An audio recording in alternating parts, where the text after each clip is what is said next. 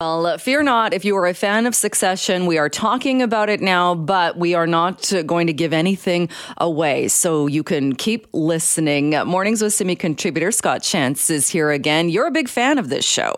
Yeah, huge fan, huge fan, Jill. Uh, but you you didn't watch it. You're not like last night was the finale right. of the of the whole thing, and you, so you haven't watched Succession. You're not into it. I have not. I tried a couple of years ago. I tried. I watched a couple of episodes. I, I don't know. I maybe I just wasn't in the right frame of mind. I, I never got into it. Yeah, it's certainly one of those. It's HBO, so you know they try to really push the boundaries there. It's about you know family and excess wealth and the media and a whole bunch of things things. Succession. It's about like you know uh, who's going to take over a company when a when an aging father passes away. But it's pretty rough. You know, there's not mm-hmm. a lot of characters that you want to root for in it. Uh, but one of the things that really strikes you from the very beginning of the show is the music. Uh, some people have said that it uses music better than any show in history, but it's really subtle.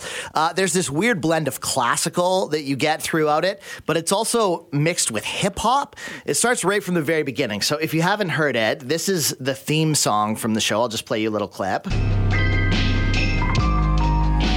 So you have that, and then I, I isolated a part of it. So this is just the piano, which feels, you know, sort of classical, sort of, you know, mm-hmm. bourgeois. but underneath it, you have this which is this kind of like hip hoppy beat. So this was put together by a composer named Nicholas Britell, and he's kind of like this classical composer who's really into hip hop music. And uh, one of the main characters in the show, Kendall Roy, if you know the show, again, this is spoiler free, but if you know the show, you know him, and he's really, really into hip hop. And one of the interesting dichotomies that has come up, he's this son of a billionaire, and he's into this music that is birthed out of poverty. At one point in the show, he actually even tries to rap at a performance for his dad. It's like the cringiest thing on TV. You get secondhand embarrassment watching it. If you've seen the show, you know what I'm talking about. But I think that's kind of the point behind it. Like, can people of wealth truly understand art that's created out of desperation, like hip hop kind of was. It's kind of like blues. It, like I said, it was birthed out of poverty. So I talked to Griff Rollefson. He's a professor of music at the University College of Cork in Ireland. He's written books on this topic. And I asked him about whether or not a character like Kendall can live in both of these worlds. So I think, yeah, like you say, people can read, I think, you know, from the opening theme song, this sort of split split world. And so I think we all get get it at some level, but like any good show, you know, it offers tidbits for like the serious heads. And I mean that's a that's a hip hop thing too, of course. The gems. That's right. actually the research project that I'm working on right now is those coded bits of knowledge that if you get really deep into hip hop, um, these things stick out and you just you know, it makes your spine tingle because you're like, oh my gosh, he linked up that and he doubly signified this thing and flipped it on this. So yeah, I, I, they're they're definitely like Easter eggs in the show in that regard. Yeah, I try to explain some of that stuff to like people in my life who are casual hip hop fans. They listen to Jay Z a, a, little bit, and I'm like, you see, he's like talking about this, what he did, you know, like X person made this album like 10 years ago, and he's like tipping his hat, and like they're like, okay, whatever. But like you say, for the people who want it, those things are there. The show is is no less enjoyable uh, even if if you don't get it. So yeah, that's a cool thing. So okay, now I'm white. I didn't grow up in the hood, um, but I can still like. There's a part of me that can identify with some of the stuff that hip hop is talking mm-hmm. about. Like I can I can identify that there are certain things wrong with society, uh, but that the the wrong thing to do is to appropriate that like sometimes we might see Kendall doing in the show.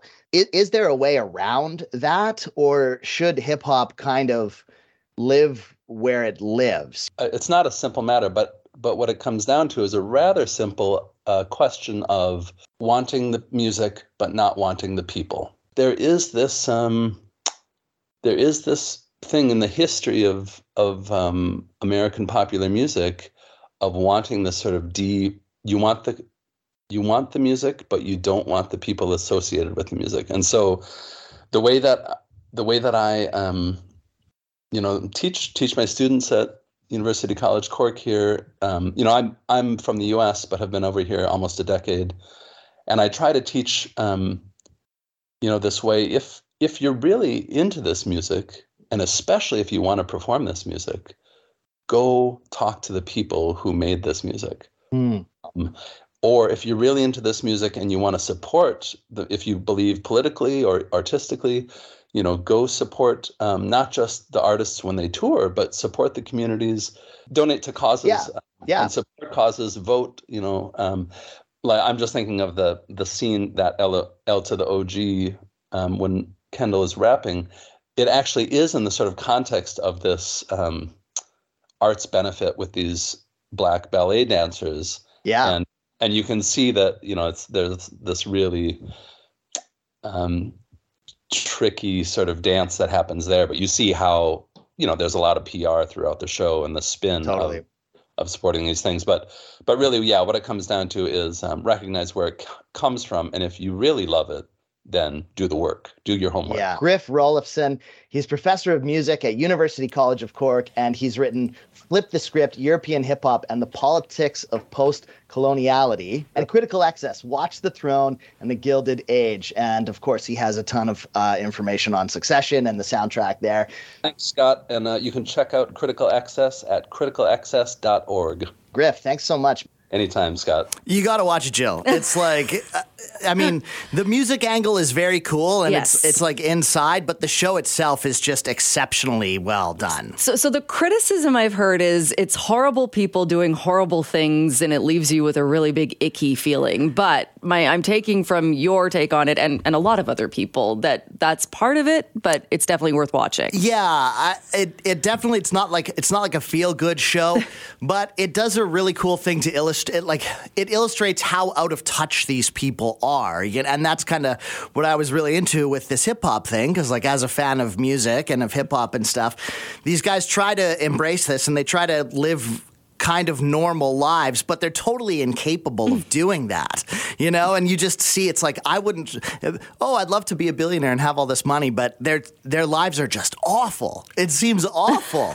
you know? So maybe there's like a silver lining there that it's like, oh, my life's not so bad. I don't need a billion dollars. Hmm. Are there any characters that you watch it and you like the characters? Uh, I mean, there are characters that are funny. There are characters that are like, oh, this is great. I love it when he's on screen because it's really entertaining. But there's like no one in the show that I would want to go and have a beer with. like no one. It's awful. Wow. Yeah. And, and how many seasons? Four, Four. seasons, yeah. So it's not a crazy like long. It's not like watching Grey's Anatomy. That don't even get me started on that show. All right. So people, yeah, people like me who maybe have not watched it, that's not a huge commitment. You can go back and binge it and figure out what all the hype is about. Sure, yeah, it's All great. right. I make no promises, but I will check it out. Okay.